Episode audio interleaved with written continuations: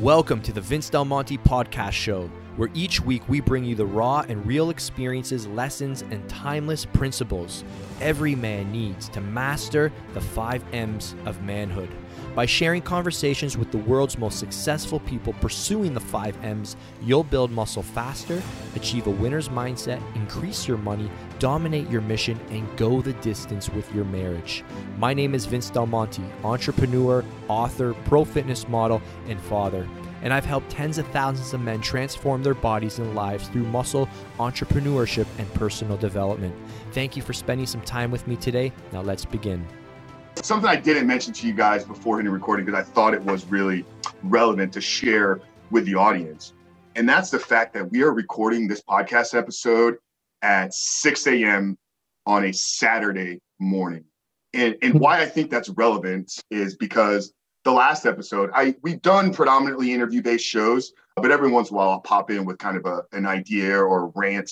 And last week's episode was really me screaming into the microphone for about 30 minutes talking about waking up and stop hitting snooze on your life. And the reason why is because I was having this consistent conversation with my clients, with my students, and people just in general. I was at a Christmas party and somebody was asking me, like, how can I get up in the morning? And and and in, in my eyes, it's just easy. It just when you want to get up, you just get up and you just start your day. So this is not a I got you moment, but I think it's important to show that hey, we had to move some things around in our schedules this past week with a last minute surgery. And then obviously Vince is up there running a massive business, but we wanted to get this done. So we figured out a way and it's literally 6 a.m. on a Saturday morning. So I appreciate you guys. I know that this is going to be tremendously valuable to the audience and something I just wanted to share. We're willing to do whatever it takes to make these conversations happen. So I appreciate both of you. But setting the context of where I really want to take you guys and I'm going to give give you guys a, a, chance. Vince, I think the majority of our audience knows a lot about your story, so we can bypass like who is Vince Del Monte. But we definitely want to give Papa Luch here a chance to intro himself. And you know, really where I want to take the conversation is it's all about fathers and in the role of the father in the family, the role of the father, perhaps in a business type setting. I think Vince, you can have some unique perspectives to share here. Before we jump into that, start with you, Luch. Why don't you just share in maybe a you know, quick three to five minute bio, just your background, who you are, the role that you played in, in helping Vince build this massive brand and business that he's got online. I'll tell you, I got I got something here. That's, that's the mastermind. That's the mastermind. This here is where I'm from. This is my father, the original Bronx Tale guy. Okay. Vinge- oh, wow. That's who Vince is named after, Vince Del Monte, Vincenzo Del Monte. That's a close up of my pop. I post that photo on my Facebook page if anybody wants to see it. An immigrant came from Italy and uh, right after the war. So I'm the son of immigrants. I'm the oldest of three. My late uh, brother Bruno passed away of uh, overdrug uh, drug addiction. He was Vince's uh, fa- one of his favorite uncles, if not favorite, and that's part of our story. Our pain. Grew up in an Italian home. Luciano Rosetta. I met uh, Vince. All my kids are named after someone in the family. Vince took the name of his two grandfathers. Rosetta is my wife. Rosetta married, three three great sons most of the time, and three amazing uh, daughters in love, seven grandkids. Those are my greatest claims to fame. I grew up in Toronto. I grew up in a part of Toronto where it was mostly Jewish people and Italians. Jews, Jewish people were about 80% of the population, and we were 20%. I grew up, my best friend was a, was Jewish, Dave Langer, so we were the Jew Wappy. I guess the most important thing in my about my early life was I struggled. I, my parents couldn't speak English.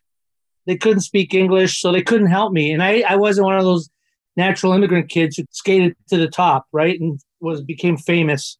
I struggled. I failed grade one. I was passed on trial three years in a row. And life was just a struggle. And teachers didn't know what to do with me until the ninth grade when I went out for track and field, the last ditch effort to survive this life. I didn't know that at the time. And I ran the mile, four laps around the 400 meter track, and I happened to run it in a, without, I almost died, five minutes and 17 seconds, which was pretty fast for a 14 year old who never put on a pair of shoes, running yeah. shoes. Local high school coach came by. And I tell you, I'm telling you this story because it shaped my philosophy of coaching as I look back now over 67 years, as I look back to those days his name was Jim Parker. He came up to me. He says, "Hey, uh, what's your name?" I said, uh, They call me Lucky Lucy. He said, Okay, I'll call you Lucky Lucy too. What are you going to do sports next year? I says, Yeah, I'm going to play football and soccer. He says, No, you're not. I'm going to make you a track star. Well, I never did get my soccer equipment or my football equipment. The day I arrived on high school campus there, William Lyon Mackenzie, he got me a pair of plastic Adidas, used probably 15 times by other kids, running shoes and spikes. He says, I'm going to start training you cross country. First year, I finished like a hundredth. It was horrible, like in the finals in the race. The next year, I finished fourth. And then the year after that, I was invited to a scholarship to the University of Wyoming. So, because of a person, that's what I'm, that my whole point of this, it wasn't religious guy. He wasn't anything. He was just a regular high school teacher who took an interest in this kid who had long, shaggy hair, thick eyeglasses, and said, I'm going to make you something that you're not. And uh, my parents didn't know I had this capacity. Everybody in Toronto knew me as a runner. Uh, I was probably bigger than the legend went out to be. I wasn't that big at all. I was just a little guy.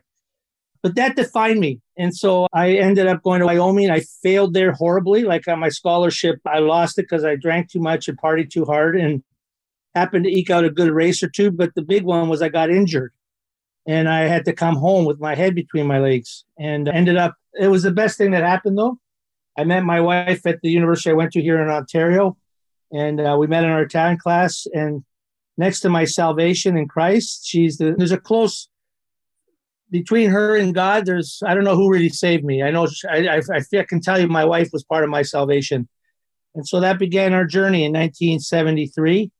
And then we were saved again. I came to know Christ in 74, 1974, October the 6th after a years long battle with my will and God's will, I, I, I, I Christian word is surrendered. I, I actually have my little card here. I wrote down on my card in 1974 as God is my witness.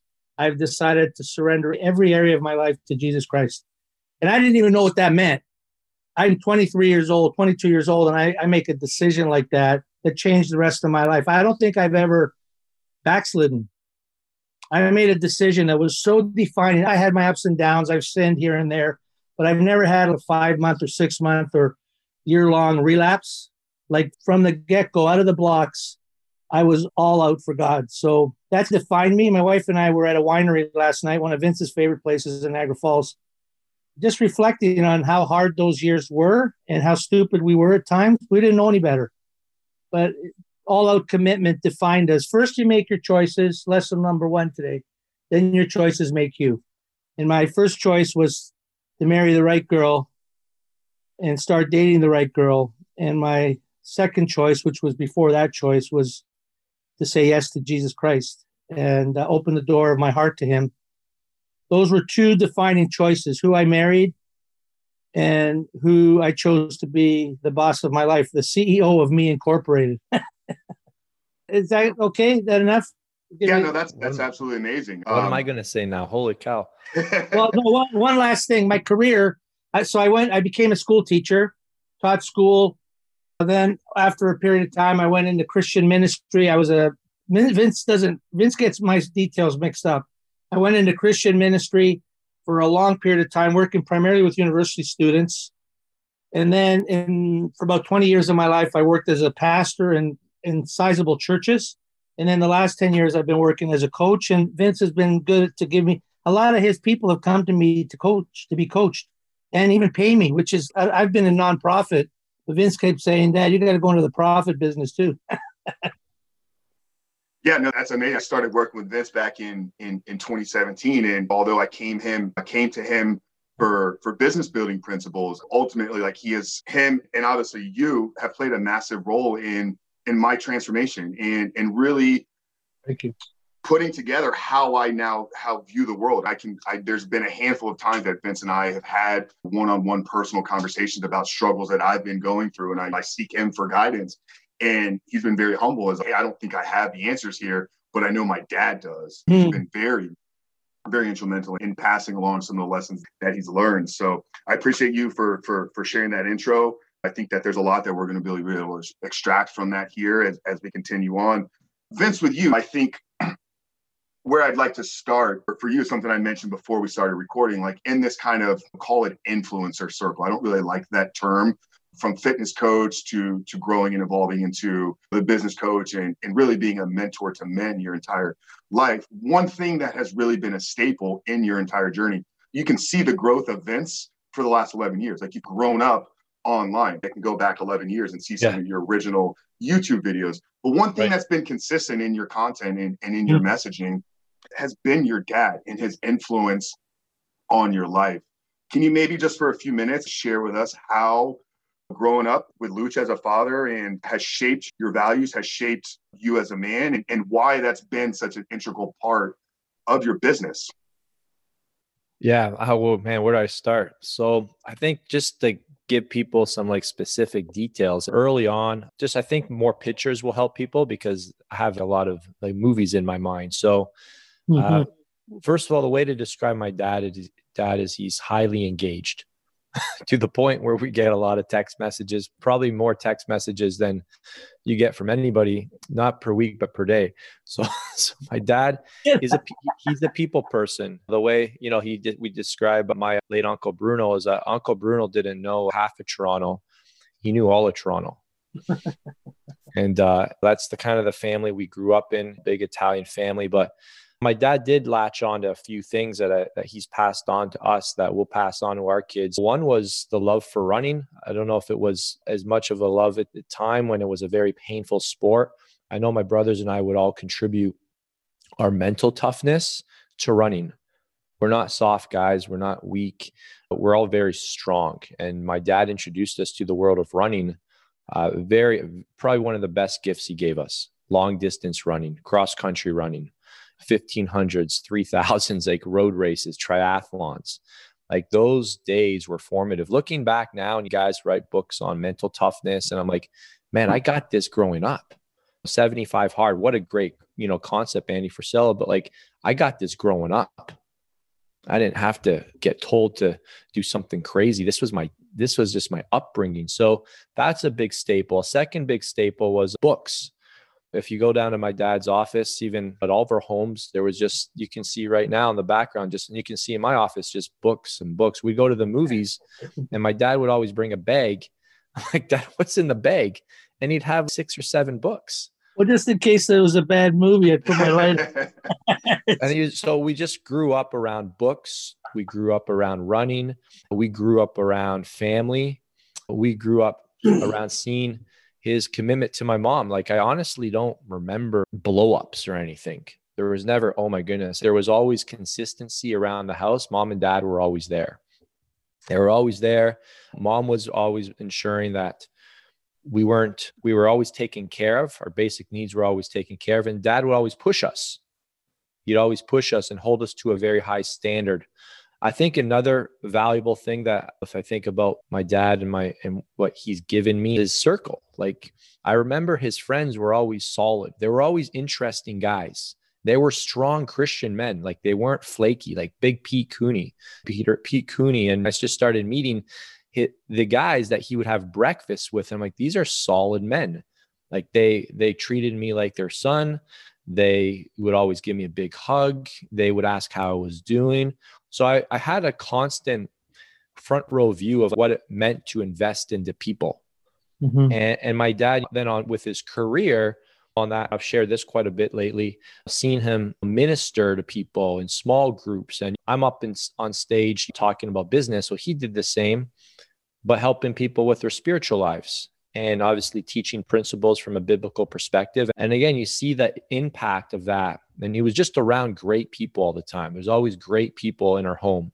And I think those, all of those things combined, uh, made up for some pretty good ingredients uh, to bake a pretty solid son, if you will. And then there's a lot of other interesting things, but those would probably be the main the, the main ingredients. And then just like a constant push to pursue a personal relationship with Jesus. That was always been there. Christmas gifts were always devotional books. Christmas books were Christmas presents were always things that were related to personal development.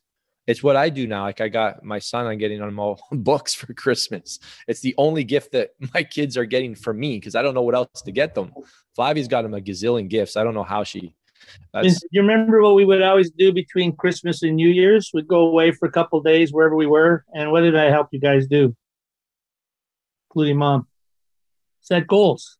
Oh, set goals. And that was a that's a good one. We should talk about that because what a simple concept. On the first of every year, we sit down at the kitchen table. My dad would get a, a white piece of paper. We break it up into um, four quadrants, so a T. And in the top top left, you'd write down your physical goals and then the top right you write your intellectual goals. And then the bottom left you write your relational relational slash emotional goals. And then the bottom you'd write your spiritual goals. Oh you remember. Unbelievable. Wow. and it would be just like two or three things. And, and we have we we can go back and read them. And it was so simple like some of the things we'd write down. Read my bible every day or go to church on sundays past grade nine that's great. You know, on you know, training, it was you know a little longer list. It's run a 915 3000. There was always like qualify for COSSA, qualify for OFSAA. There was always goals. Mm. We I was very, it was always and it's funny because that's where my life went. I was I became very numbers driven with sales and what I do now and growing and hitting certain targets. I'm sure it was all rooted in those foundational years. I think one thing I'd say, just to say this sounds a little too good to be true, Vince, Uh-huh. um, and I think a lot of people wouldn't, wouldn't understand this.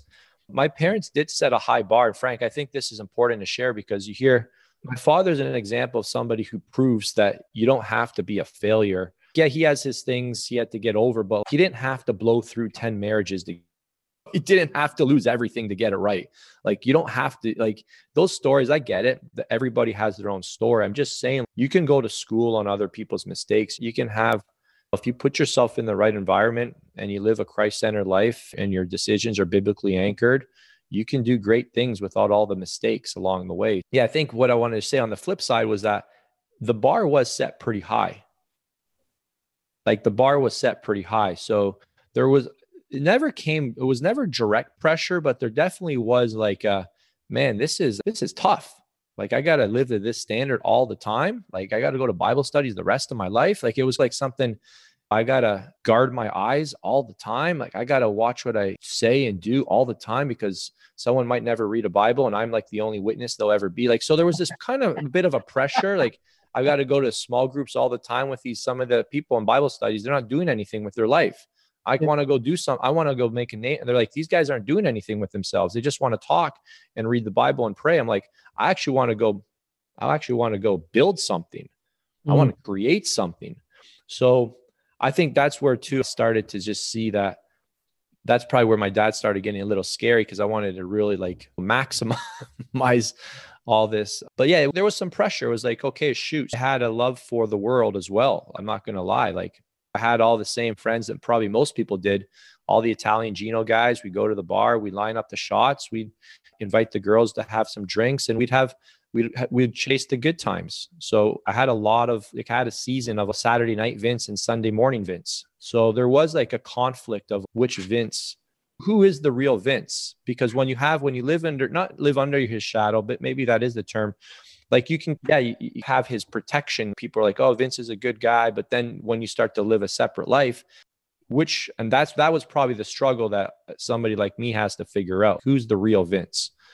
Am I going to be my own man or am I going to blend a bit of this stuff? Like I had to figure out what do I really believe. Yeah. Does that make sense? That, Oh uh, yeah. Yeah. No, I got absolutely. Yeah. all kinds of things come to mind. but I'm a uh, pro, I'm a product like my dad of like you know I got lucky too meeting Flavia. She gave me a, a shot, and I think I saw that opportunity. She didn't want to know anything about, and I didn't have a crazy past or anything. In my late twenties, we went out more often than not, and we went to the bars more often than not, and did the bottles and stuff. But So I want to say one one thing to to to brand to Frank's Frank's brand or his focus. I as a father, I I think where I failed Vince, I tried. I I was very much into. My dad was a mechanic, so he said, Luciano, you never take care of your cars. Like you always bring the car to me when it's broken down. There's two ways to take care of your car. One is preventative. The other is crisis. You always come to me in a crisis. It always costs you more because you wait till it all falls apart. all right, And, and and I think with Vince, I took the preventative approach with all my boys. If I do all these things, they won't get into pornography. They won't get into drugs. I think fear drove a lot of my parenting because mm-hmm. of my background. and because of my brother. So Vince probably had a battle with with lust. Every guy does, but it could have been greater than I didn't make room for him to breathe. Like he he really struggled probably in that area too. All my boys probably did, but my wife would always tell me, "Don't lie to the boys about sexual purity. Be clear. Be honest. Painfully honest." I still remember sitting in a car with him once reading a paragraph from a book called The Sexual Man because I really wanted him to understand about that masturbation was normal for men, and yet, and the as a kid, as you're evolving, don't put yourself in the hole of depression because but I'm just saying there were these secrets that you you develop as a kid, right? And you start, and if your parents are highly committed, if your parents are highly committed, you you can't breathe because uh, I should have known that. I taught in a Christian school, and the kid who shouted the loudest that his parents were part of, that was a private school, they shouted the loud about porn and all this stuff, and yet their son had the biggest battle with it.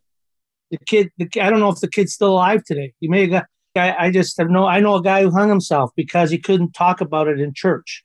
He hung himself. It was wow. he was an older. He was in his thirties. That's not old, but he was that fearful. So I think I don't want to go ahead of our conversation. Well, no, no, you're, you're. I think you're right on target here. I think this is something that maybe we can even narrow in even deeper into because of because of the work that that I do and with the coaching and everything. So I think. You know, go ahead, Vince. There is a right and wrong way to live life. it's a lot of people say, "Oh, you just got to live your own truth." No, if your truth is stupid, you shouldn't live your truth. a lot of people's truth doesn't help. We were raised based on timeless principles of the Bible, and and where we're getting our wisdom from is like biblical truth. And I grew up on books like this, like Every Man's Battle. Every Man's Guide to Winning the War on Sexual Temptation, one victory at a time. My dad equipped us. I don't think he was so much maybe he was trying to protect us, but I think what he did a great job of in his defense is he prepared us. He truly prepared us. Like he gave us tools. He put us in environments where I had opportunities to talk to other guys about bouncing your eyes. I was learning these techniques on like when you see a beautiful woman, the first look is innocent. It's the second look that's a sin and i'm like okay that's a great that's a great tool like i can't control like when i go to the gym if what a girl's going to wear but then you like you can control what time you go at and if beautiful girl walks right in front of you yeah you can acknowledge but then it's the second look that gets you into trouble so it's okay that's where we have to start to fight and that's and then you start having these tools so it wasn't stuff we just talked about it was very practical and i think my dad just really kept it real we've had all sorts of like crazy things going up. Remember when th- we should put this one on the podcast, Frank? When mm-hmm. you had slow speed dial internet, and I, I stole my not stole, I, I took my parents' credit cards and I started ordering porn. um, on his credit card. I don't remember how old I was, but I was trying. You were just a kid. You were a teenager, young teen. You were. Like, I don't know how I got found out. It was on the credit card. I don't know how. Well, it had to have shown up on the, the billing statement. Yeah, yeah, yeah so, you clearly weren't. On my CIBC card. so, so was, Rosetta Rosetta was, comes to you and she's what like what are you ordering? And then you got to figure which one of the three boys. Initially, no, to fit that's the good story. I was afraid. I wasn't sure if he was going to share it. I wasn't going to share it if he didn't bring it up. But I think I had a choice in that moment as a dad, especially a sports dad. You have a choice. When your kid fails in his own eyes, your parenting really shows up. When they succeed, it's easy to be a great dad cheer them on, way to go, son, reward them. But when they fail in their own eyes, and maybe if you've been athletic too, in your eyes, that's when the test of being a dad comes through. And then the other test of a dad is what do you do when you find out your son is struggling with an area that you're struggling with, but now it's on your kid. After I flipped out on him, we went down to the basement. He probably doesn't remember this. And I awkwardly said to him, Why don't we read through Psalm 51? And it was a psalm of confession, David's psalm, where he prayed that psalm after he committed adultery with Bathsheba. Now, this wasn't at that level. This was a kid struggling with his, just learning himself about himself, curious. I mean, it was not more than that. And we prayed. And I don't think he wept, but I did. And I just thought he's got to get it out of him. If this is he, the window's been open.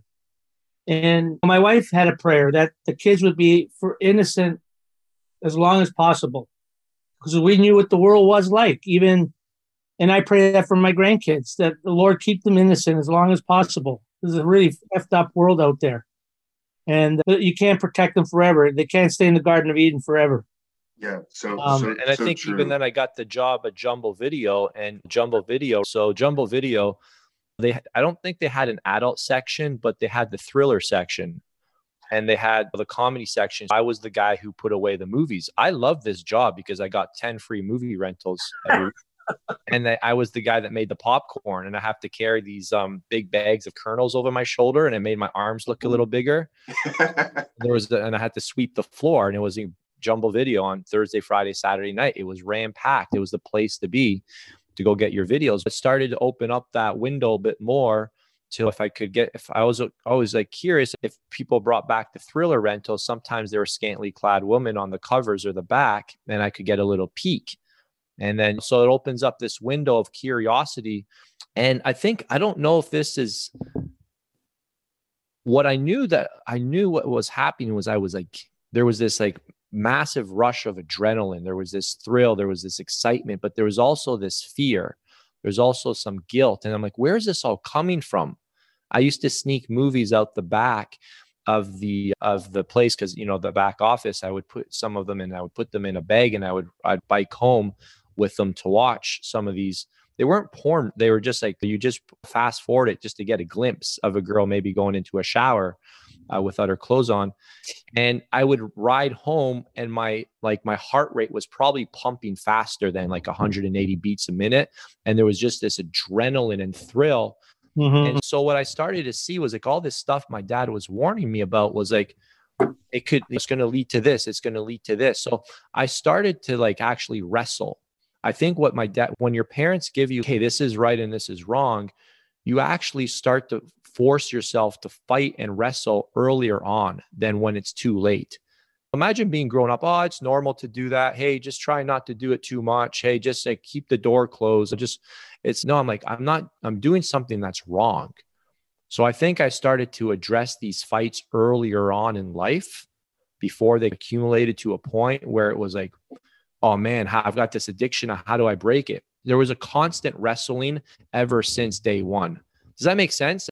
Like even then, I wasn't like this is normal. Like people say, "Oh, it's okay. Go. My kids are gonna have sex anyways. I might as well just tell them to have wear a condom." I'm like, "That's your parenting? Are well, you let's, kidding me?" yeah, let's take it right there and, and, and flip it from story story time with Vince. I think we'll get back to that. But Vince, you're you're a father to to a boy, to a to a boy that will grow into a teenager, will become a young man, and then obviously we don't have to explain happening. What ha- it's happening so fast. Exactly. So, so knowing Luch shared some of the things that perhaps maybe he didn't do correctly in as far as those conversations with you and, and Michael and, and, and Adrian, how if you haven't yet thought, I'm sure you already have thought about this, but in preparation for that time comes when you begin to have these conversations, how are you going to navigate it perhaps a little bit differently? And what advice perhaps can either one of you have to men out there that are that are fathers with young boys, men that are fathers with teenagers, uh, or even perhaps a teenager that is growing up without a father? Can we speak directly to those? Yeah, I, I like to, Vince, let me say one thing. Just I want to preventative here. I think what my thought my thought pattern. I was obsessed. I was not. I got a couple things here I pulled down from the shelf. Two two ideas. Like I had a poem I memorized when the guys were small, called "My Little Boy's Dad," and I memorized this great poem here. My little boy's dad. At the last stanza says, "I may never come to glory. I may never gather gold, and men may count me as a failure when my business life is told." But if my little boy can just grow up godly, then I'll be glad Then I'll know I've been successful as my little boy's dad. Now, whether that's right or wrong, that was my obsession. I didn't have the obsession Napoleon Hill had to think and grow rich. He said his that bottom line of that book is today's obsessions become tomorrow's realities. More than anything, and again, it's probably because of an absence in my life. I wanted to have a marriage that was worth that was worth the trouble, like that my marriage mattered and that my my kids would not I would not be the reason my kids walked away from God. That if they walked away from God, it wasn't because dad was an asshole or a bad example, but they walked away because they intellectually or morally just said, you know what, I'm out. Dad, it's not your fault. It's not mom's fault. I didn't want to be the one who I was the reason for their defection. Now, there's a great verse, and and Tim Keller, who's one of the best Bible teachers out there in Manhattan, he quotes this uh, Proverbs 19:18. You want to write this down for your people. Discipline your son while there is hope, and otherwise you will ruin their lives. And the, he says the word discipline there is not punish; it's coach. It's the closest word we have today is coach. So I was into discipline slash punish, not discipline slash coach. I think, and I think Vince talked about some tips. I think later on you begin to realize I need to, okay, this is how you're playing the game of life.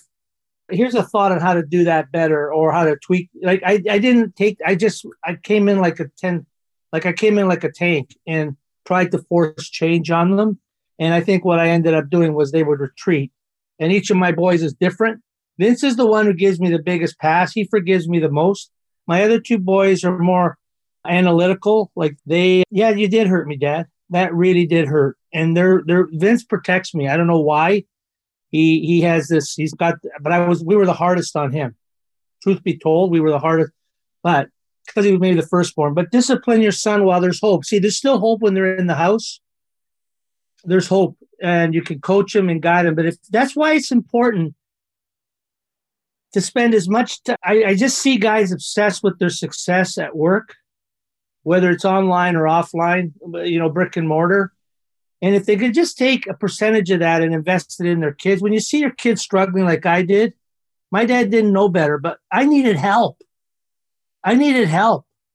And they didn't know how I suffered.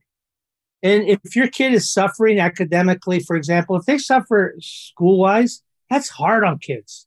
And if they're suffering because you're not there, that's even more painful if they're suffering because they've got a, they've got something in their DNA that's just they're struggling, whatever, that's another thing. You get help, but if they're struggling because you're not present, that's bad. To me, that's wrong. So I felt that deeply that I don't want my kids to suffer because of malpractice as a parent. I want to do my best, not just to give them presents, but as they say, to be present and engaged. So I hope that helps to understand. Yeah, rules without relationship lead to rebellion. And so I did invest in the relationship. And the other plaque I have is 50 phrases to encourage your children. I just, I memorized these little things This because I needed help. I had, I wasn't parented that. So I did my homework. There's no excuse today to be a lousy parent or dad. There's no excuse. If, if we're lousy, it's because we've made other choices. So that's where I'm at on that. Sorry to be a bit amped up about that, but that's no passion. Passion is what we're all about here. you can't tell. Um, God, this is amazing. For those of you, I was able to find my little dad, my little boy's dad's poems. I'm actually going to link that down there in the show notes for you guys that are that are curious in, in, in, in what that has to say. Vince, I think where your dad was speaking about being a present father, I think this is something that that you've really brought into to your business. I, I feel I see like my dad is set such a high, high bar. Like I'm already starting to see my deficiencies. It's I've got this business and my dad, he was fully immersed in his work. He was always in demand. He always had small groups. People always wanted to be around him. So I get it. Like his, we would look at his success differently because it was through the church and that compared to you know, how many members do you have? How much you guys bringing in per month? But like the, the drive to be successful within the Christian ministry, the Christian world is just as Oh yeah, absolutely. The temptations just that's all still there. So I think what I really respect my parents for is they truly did shift their time. My dad came to all of our running races. He was the dad we used to get. I used to get mad at him, not mad, but I would be like, Dad, you don't have to come to District 10. Like District 10, the parents don't come to that one. You can come to COSSA and definitely come to OFSAA. All the dads, all the parents come to OFSAA, but District 10, it's just, it's just, don't worry, I'm going to do well at that one. So he'd be behind in the bushes. He wouldn't even tell us he's coming because we get nervous or frustrated. we are coming around the corner midway through the race and he's in the bushes. He's like, Gove, come on, Serge. I'm like, Dad, what are you doing here? Holy cow. And, and it's a kind of a joke of Vince. You're so lucky. My dad never came to any of my races. And I get it. My dad became a father to a lot of the runners on our team he'd go to events that I wasn't even racing at and he'd be cheering people on. So it would be great for you to ask my dad just, I don't know if it's a combination of his faith and being grown up in an Italian home and just loving people. Like we love people. Like my dad knows like the reason I was so close to my uncle Bruno. I have a picture of him on my on a, a little thing with him. We're doing a shot of espresso together. I think we put a little flavor in that one. might have might called it a they called it a cafe correcto. You put a little sambuca in it, and I like really enjoyed those experiences with other men. I think that my dad took it to another level where he he's having these experiences with other men on the most vulnerable topics that men can talk about, the stuff we're talking about on this podcast, and talking about not so much what you're doing with your life. And my dad taught me this. He said, How often do you talk to your buddies about who they're becoming? Like, hey, so what are you guys doing this month? Eh? So what are you guys working on? What projects you guys got going? Oh, yeah, yeah. What are your big goals for next year? So, so you happy who you're becoming as a father? Like guys don't have these conversations. You and me, Frank, if we're hanging out, this will come up. Like actually did come up when you and I were all hanging out and Rudy, when we were in San Diego, we actually yeah. got to sit down and have like real man conversation. And I think men want this conversation. My dad really showed me like he helped me helped me probably prompt a lot of these conversations with other men. And I know a lot of guys, like even in our circle, when we hang out, they like Vince is coming over. He's probably going to get us in a conversation tonight about something other than just something superficial. And so I think my dad always, uh, that's a gift that I'm definitely going to pass along. I'll be the guy that prompts a good conversation. yeah, I was, I was catching myself at a few holiday parties and just events the past couple weeks. This has just been an incredible kind of few years journey that I've been on. But being mm-hmm. in these social environments, years ago, I was a guy dead center bar, kind of leading the party, drinks on who's drinks on, shots, this and that. This year now, like it was all different. Like I'm in the corner having a deep conversation one on one about vision and goals and legacy, literally like at a Christmas holiday party with everybody open bar over there.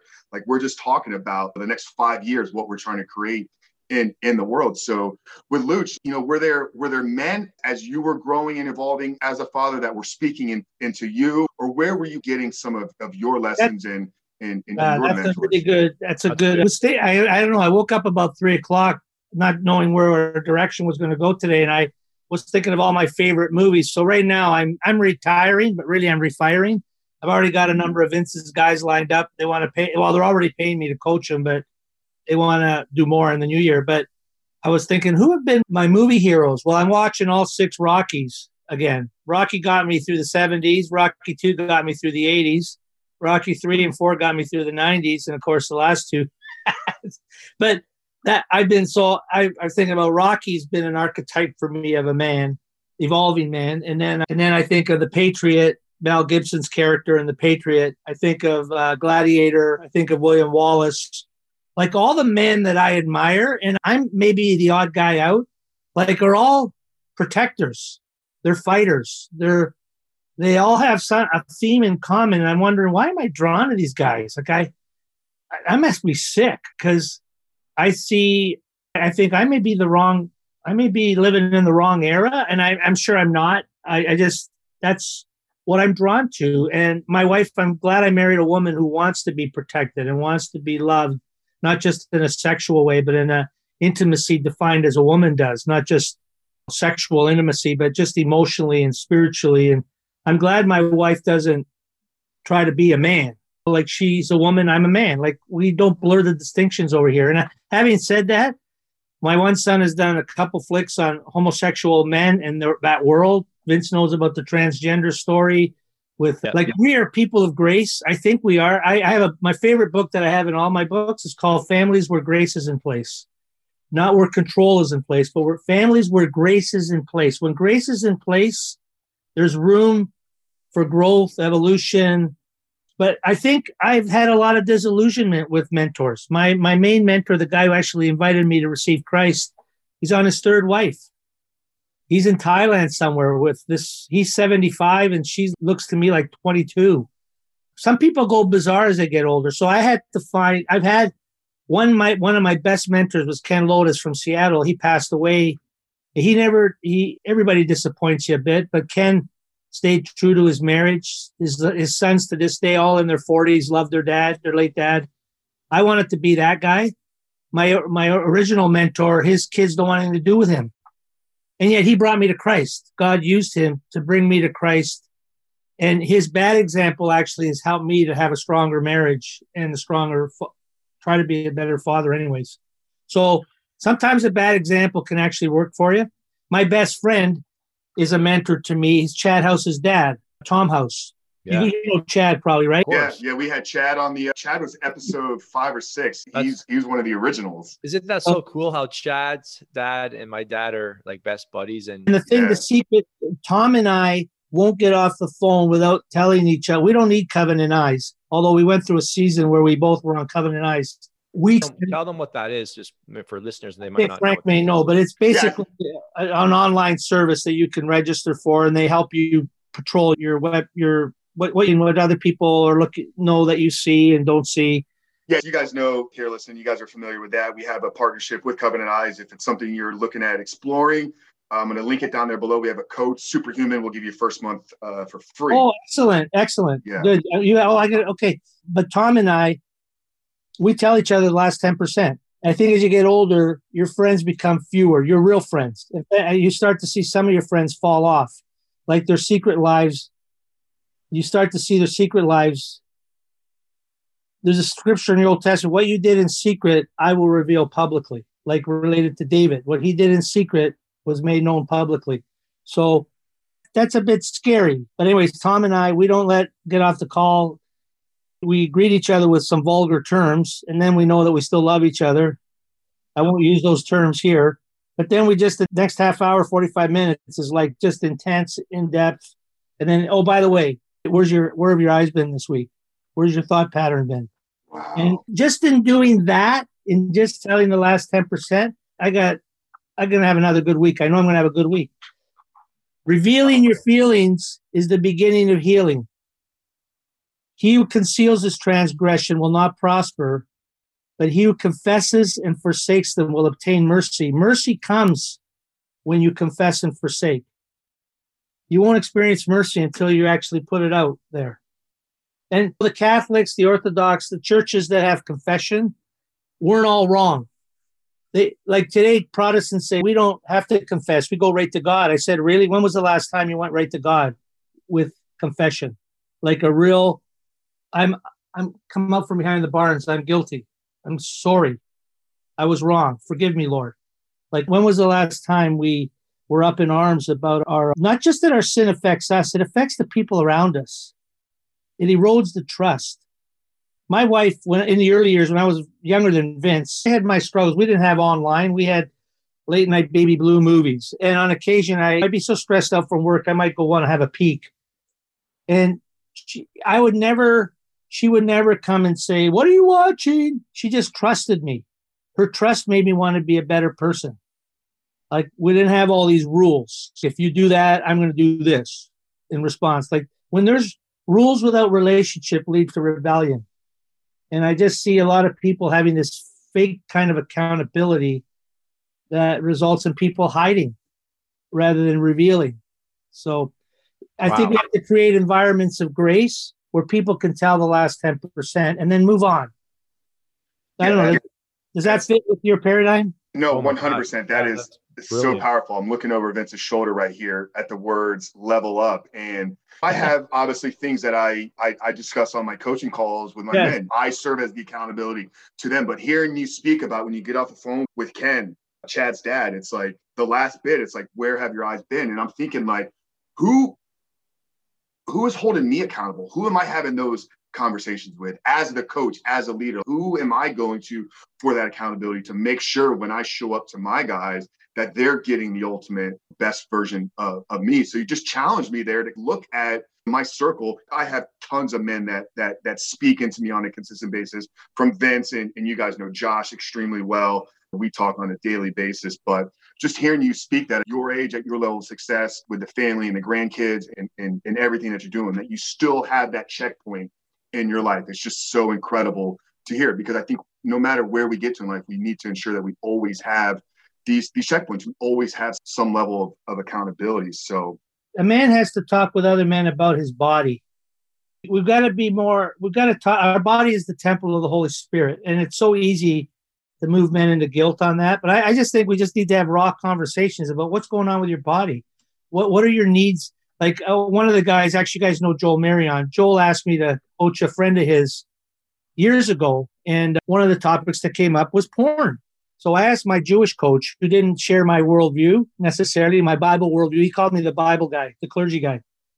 I said, Ken, how do I help my buddy? I wanted to know how a non Christian would help a Christian sort out pornography. He said, I can see why you would want to do it this way, Luch, but why don't you just ask your client this question? So you're using porn. What relationship do you want to continue to have with porn? And the guy stood back and went, I don't want to have any relationship with porn. Okay. So what the fact that you're using it though, what need is it meeting? And so that opened up a whole world of opportunity and change for him. And actually, that guy today is still married to the same gal. They both survived affairs early in their 30s. They went on to have a great marriage now. This guy's an owner of a nice uh, franchise. Like life has gotten better because we took a different approach that didn't cause him to hide, but caused him to open up and reveal and then get some. Revealing your feelings is the beginning of healing, as they say in NA, Narcotics Anonymous. Revealing your feel that's a great concept. So, anyway, that's my thought on that. Ask people, go deeper, right? Even the whole idea of lusting like Jesus didn't say, don't look on a woman. That's impossible. But just look deeper at her.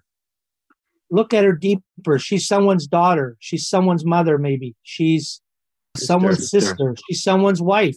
Look at, don't, you can't not look at a woman. Jesus didn't say, don't look on a woman. He said, don't look on a woman to lust. Don't look on a woman to dress her down.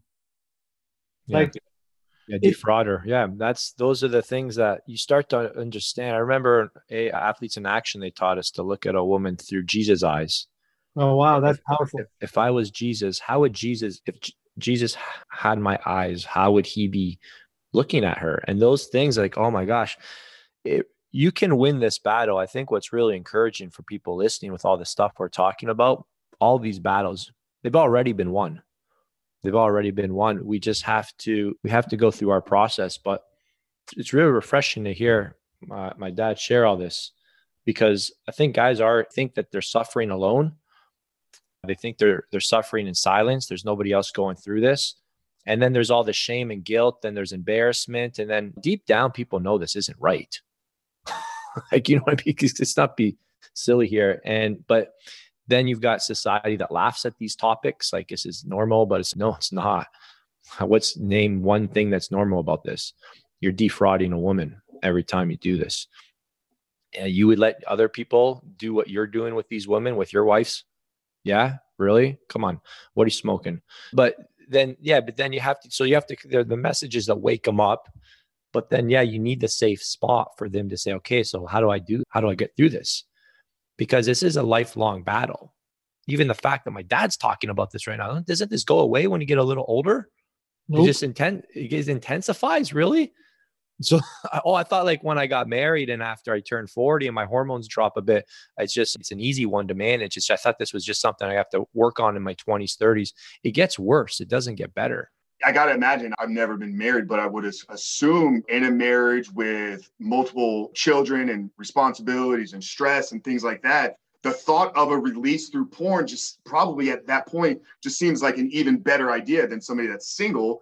So yeah, it's it's going to continue to get harder as your life yeah. continues to get harder yeah, because, and, and because her needs a woman needs her needs met in a different way a, a, guy will talk for 10 minutes to get sex for an hour but a woman needs an hour of talking to do 10 minutes of sex it's, it's, it's the, the, the dynamic wasn't set up optimally so both parties have to work towards each other but with different languages different love languages so that that's hard yeah especially when you know, right now, the stage I'm in, three young kids, you're exhausted.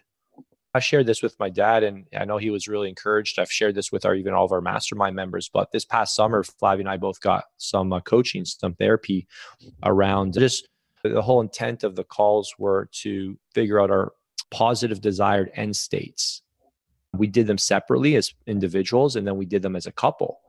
And uh, one of the things that we we want is to build a marriage together. We want to build a relationship together. So that's been like a good anchor to pull us towards like when you're fighting. But what typically pushes the couples apart in marriage is, is fatigue. You're both exhausted. I'm working all day, she's working all day, and there's no room for rest. And if there's no room for rest, there's no room for intimacy. If you're both tired all the time, then you just want to go to bed, sit on the couch. You think you're connecting, but you're just watching season four Vikings with another bottle of wine. That's not connecting. So you really have to work. I think that's maybe to bring it back to one of the top traits my dad gave us is he really demonstrated that a relationship requires work like 10 times more work than you're even you can imagine it's hard and it's constant oh my gosh you have to constantly think of somebody else's needs if you want a marriage that goes beyond surviving. And it's possible. That's the good news. All of this is possible if you make it a priority. I think that's what my dad's done a great job of is his marriage is a priority. His walk with Christ is a priority, and that through his decisions, that through his relationships, that with the impact he's had with hundreds and thousands of men over the years, discipling. Like he said right at the start, first you make your choices, and then your choices make you. So all of these battle, all of these battles can be won. I think what I respect most about my dad is he's figured out which battles are worth fighting yeah. and which battles have to be won. I think, Frank, that's why you've got your podcast here too. I feel like this is the journey you're on and where you're feeling really called to do. You're seeing which battles actually matter. I yeah, and I think you're right. And I think we're at the end of a year, and one of the things that I encourage men to do every year at this time of year is pick a Bible plan. This is so painfully practical. Like whether it's the one year Bible blog or the daily walk, which is really the daily sprint or even start get I, I, whatever your form is. All these things are scaffolds. You, you need the scaffolding to get you to the essence. Ken Blanchard, the one minute manager, talks about before you go into mentoring with someone, go into make sure you have essence. And the essence of it is a relationship with God. And the scaffolding is I got to read this book. I got to meditate on this book. I got to hear it, read it, study it, memorize it, meditate on it. Like the group I have on Friday mornings that Mark Avens runs, he's one of Vince's clients. Corby's in it. Coach Corby Waters is in it. Corby, Corby doesn't, he's Vince's head coach. He doesn't miss. I've got a bunch of aspiring uh, millennial online guys like you in there and like you guys. And we're going into the word. I got one of the guys, he's working through a, a two year, he's going through this discipleship essentials. I said, let's stop the bullshit. Let's stop skating with your Christian life and let's dig a little deeper. So he's going through discipleship essentials. What is the church? What is justification? Like we're doing some work. We're doing some holy sweat equity. And I'm just tired of the McDonaldization of discipleship. We make McDonald's versions of disciples. And this is painful to talk about. I know it's painful for Vince because he actually introduced me to him this summer, Carl Lentz. Vince phoned me, he says, Dad, I want you to meet somebody.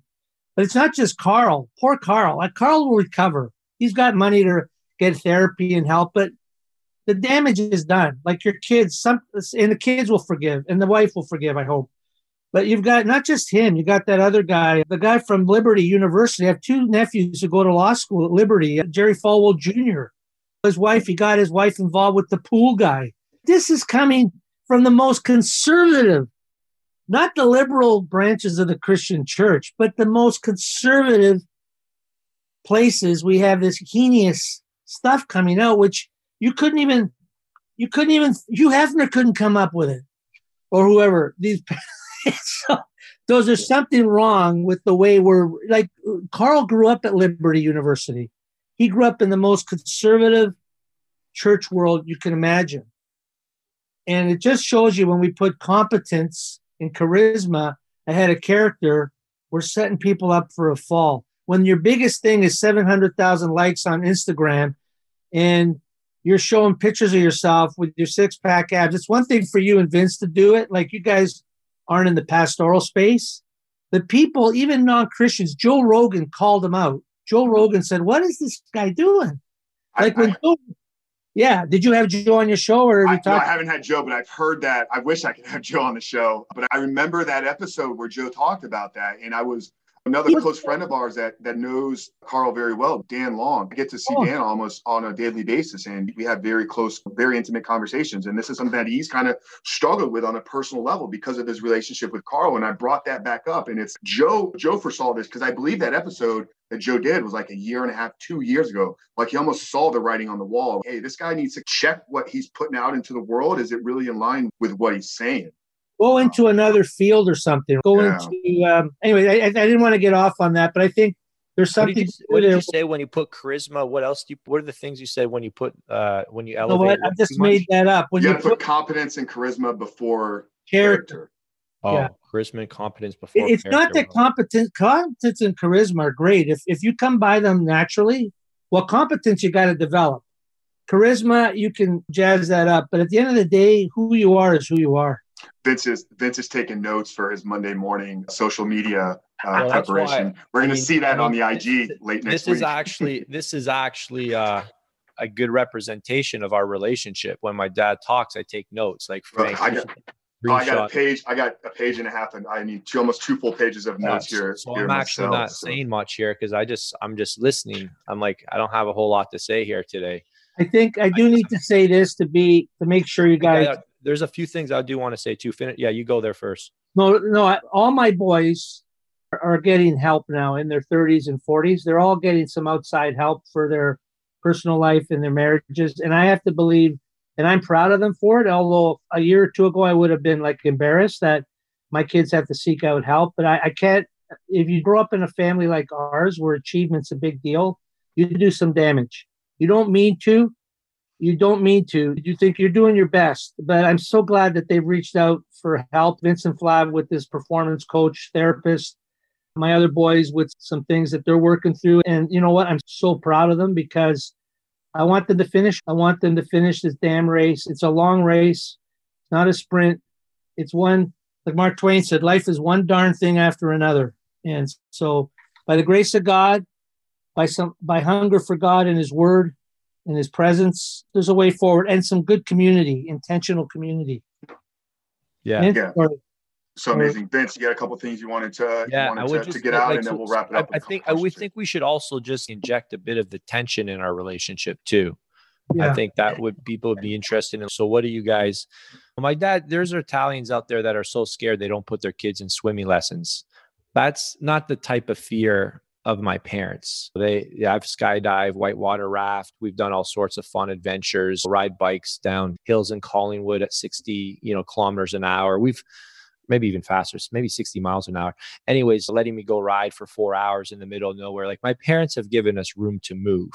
So I want to be clear, like it's the fear, there's this fear though, like maybe dad we can this is what i always try and push my dad on dad it's going to be okay it's going to be okay but there's he's always monitoring the pace. I don't have the exact language but he's just worried about like how much i put out there. And and actually i remember when i talk about parents i talk about marriage he's like just vince be careful. I'm like why not? They need to hear this. But i starting to see maybe i should just focus on getting this right in the house because with social media as uh, Bishop T.D. Jakes says, a lot of people use language to cover up lifestyle. And that really spoke to me because I'm guilty of that. I know what to say because I have a father like my dad. I can put posts up on my social media that come from the wisdom of a 67 year old, not from the experience of a 41 year old. And I need to be careful that I'm not projecting stuff out there because it gets a lot of likes because oh man, Vince, that's so good. That's so good. So I think one of the things my dad's kind of aware of and I'm aware of, but like where there's tension that we want to, we want to, we have to be careful on is like, we don't project what we're not living out in the home. And my dad always gave us a simple saying if it's not working inside the home, don't export it. Your faith. Your don't export what's not working inside the home. And I think that's probably been the biggest gift my parents have given us. It's I I am proud of my relationship. Like I truly am. Like I'm like like Flavia and I like she's a firecracker. She's a type one, you know, personality. It's taking me 10 years just to start figuring out how to just navigate things. And we're just starting to find a good stride. But I'm aware that I have to, I have so much work to do inside the home. I've got to figure out, I got to put all this stuff I've been told by my therapist into practice. I need to rest more so I can be more present with the kids.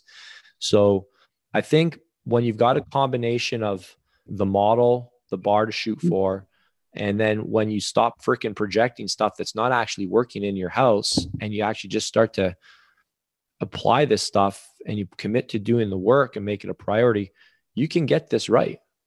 So, Dad, what do you is that pretty spot on? I think you're scared still, like, and I'm scared too. I think I always tell Dad, I'm like, but Dad, this is the risk of me putting myself out there. I am helping a lot of people. I just have to be careful that I don't put out stuff that's actually not happening in my personal life because I know what to say. I know what to say because I look at his life and I've got the access to the wisdom of all these guys who are like 20, 30 years down the road.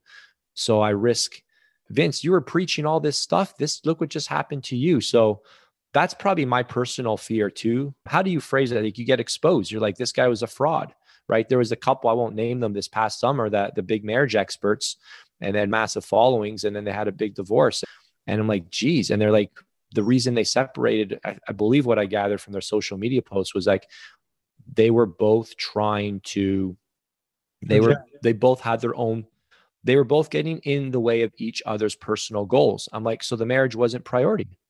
Yeah. I'm like, the marriage wasn't a priority. They yeah. both had dreams and ambitions that they couldn't achieve because of the other person. So they made sense to separate. I'm like, what a BS relationship. Yeah. So they, I want to just say to I want to say to Frank, you're doing uh, it's Frank, right? Of course. Yeah. yeah. Frank, I, you got two, no, you've got two good names, Frank and Rich. I could call you Rich too. It'll yeah. be like a first name. It wouldn't be the first one either. Yeah, no. Just- I was gonna, I was gonna say Vince is spot on there, and I, I want to say, you know, to you, you're doing good work, brother. Like just yeah, give give advice to guys like us, dad, like younger guys who we are trying to do a good work, but we are like we're not through the mud. Like we're on like mile one of a 26 mile race. Give advice to younger guys who are trying to like reach and share positive stuff. But what do I know about marriage? Yeah. You know, just be aware of your, your roots and wings. Like Bill, make sure you. Vince often mocks me because I say he doesn't mock me because he's put me in front of a lot of groups, masterminds, to talk about personal foundations. But I've never mocked you. Not mocked me. Just said, Dad, some people have foundations and they never do anything with it. That was oh, weird, and that's true. Some mm-hmm. people hide behind foundation. Oh, I got to build my foundation. They never do a damn thing. Um, here's it's just a Frank. foundation. That's a here's Frank. Foundation. Here's Frank. He's recycling his pain. Like I've heard your story a little bit. Like you're rec- you're a wounded warrior, but you're wounded, but you're a warrior. You're still in the game. Life life is about men go through four stages, and this is what I want to say to the guys here: is there's the stage of the warrior stage where you're trying to figure out what you're fighting for. And then you go through the season you guys are in right now. You're kings, you're leaders of something. Like you're leading a movement towards holiness and purity and whatever words you use. I don't know what they all are, Frank. Vince is a king in his domain. Um, he's integrating his business and his faith and his family, trying to put it all together. And then you go through a season I think I'm in is the sage or the mystic, the person who's I'm not I don't need to compete with you guys. I don't care about how many likes I have or don't have. We all are tempted to flirt with that shit, but but at the same time, I want to be the wise person. I want to be the person who you guys can all talk over each other, but I'm going to just sit back and wait. When, when it's done, let me, I can speak, please. And then the last one is the lover, the season of where when people are with you, just feel so loved and safe, and you're they're in a harbor with you.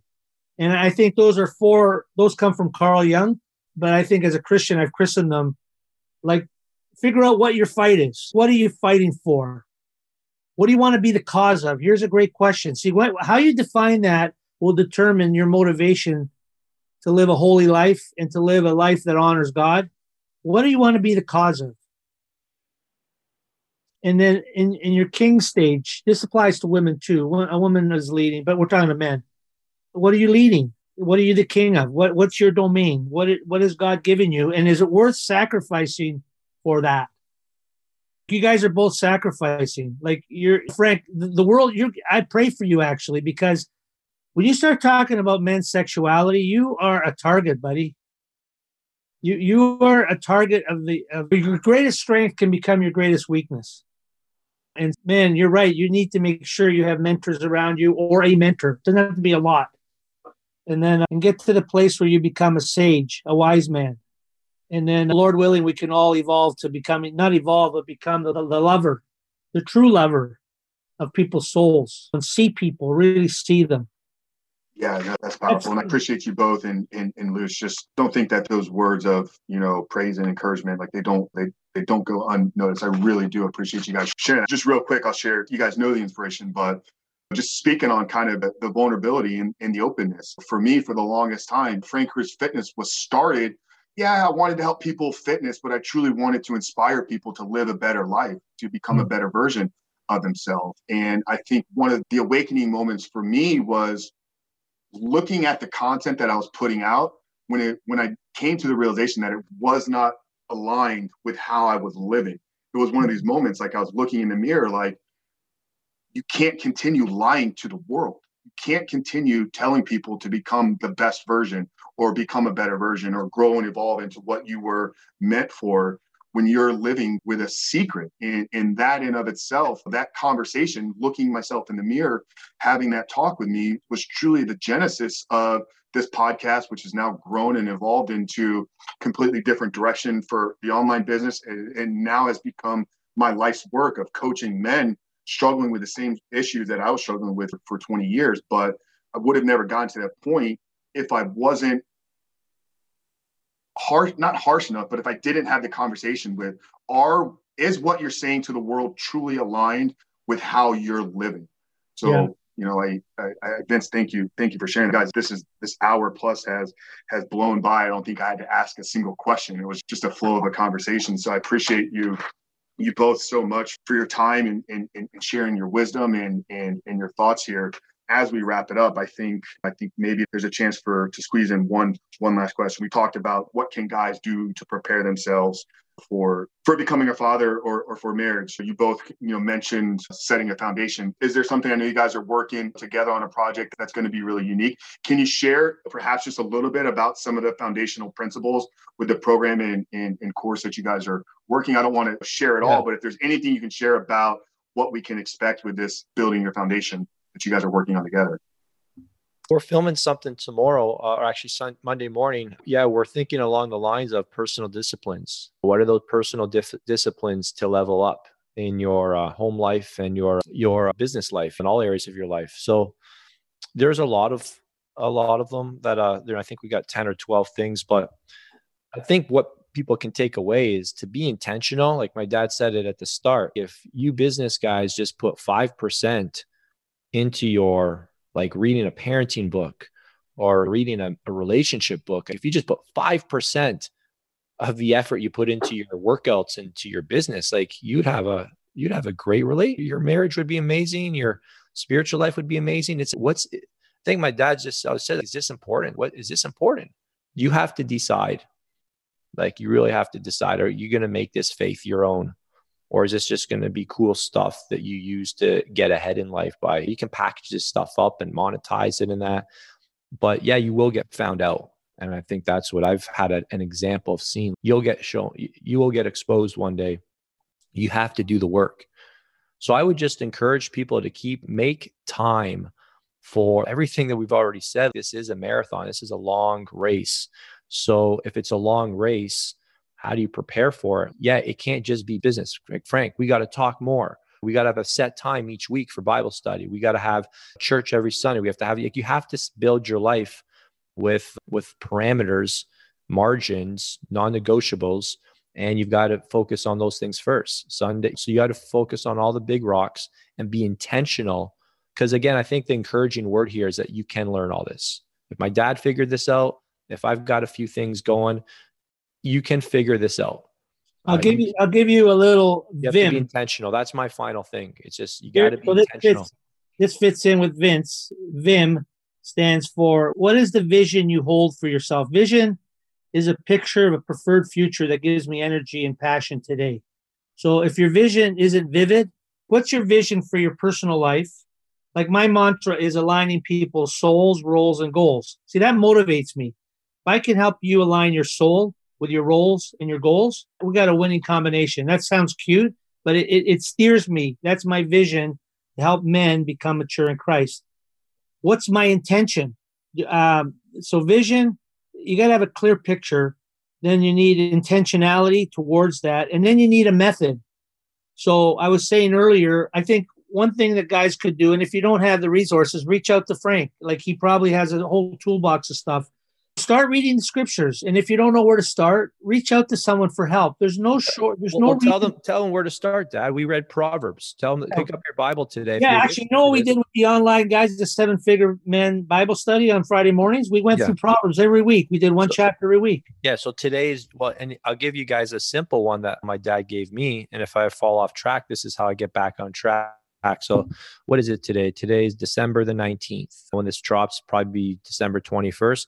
Read Proverbs 21 today. Yeah. Tomorrow, read Proverbs 22. Proverbs. And just, just, just start at the wisest man of all time. Just read what he had to say about wisdom. I don't think there's anybody listening here who doesn't want more wisdom. So I, just read one chapter a day, and that's a great place. And then pray about what you read. Just start there. Like, I, I would encourage everybody to really get into. Uh, I'm going to give you a passage of scripture that I want you guys to read on your own. First Corinthians chapter 9, 19 to 27. Paul uses the word win about eight times. He wants you to have a winner's theology.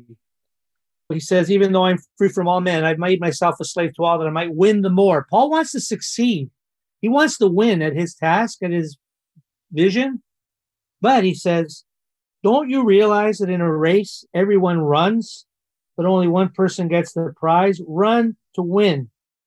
All athletes are disciplined in their training. They do it to win a prize that will fade away, but we do it for an eternal prize. So I run with purpose in every step. I am not just shadow boxing. I discipline my body like an athlete training to do it what it should do, not what it wants to do. Otherwise, I fear that after preaching to others, I myself might be disqualified. That's the foundation. Like you want to win? Paul says, you want to win? Make sure the core is right. Get the core working. And then you can have all kinds of that's the key. That to me, that's my life passage right there. You want to have a you can have a loser's theology, which is based on a lot of smoke, or you can have a winner's theology that says, I can do all things through Christ who strengthens me but I think you got to do a personal inventory. You got to do a personal self assessment. Where am I? Where do I want to go? And how badly do I want to get there? And who's going to help me get there? It's not a quick fix. Here's two, three. I think you have to really think deeply about this. How badly do I want to know God and experience Him? And I think that's really where it begins.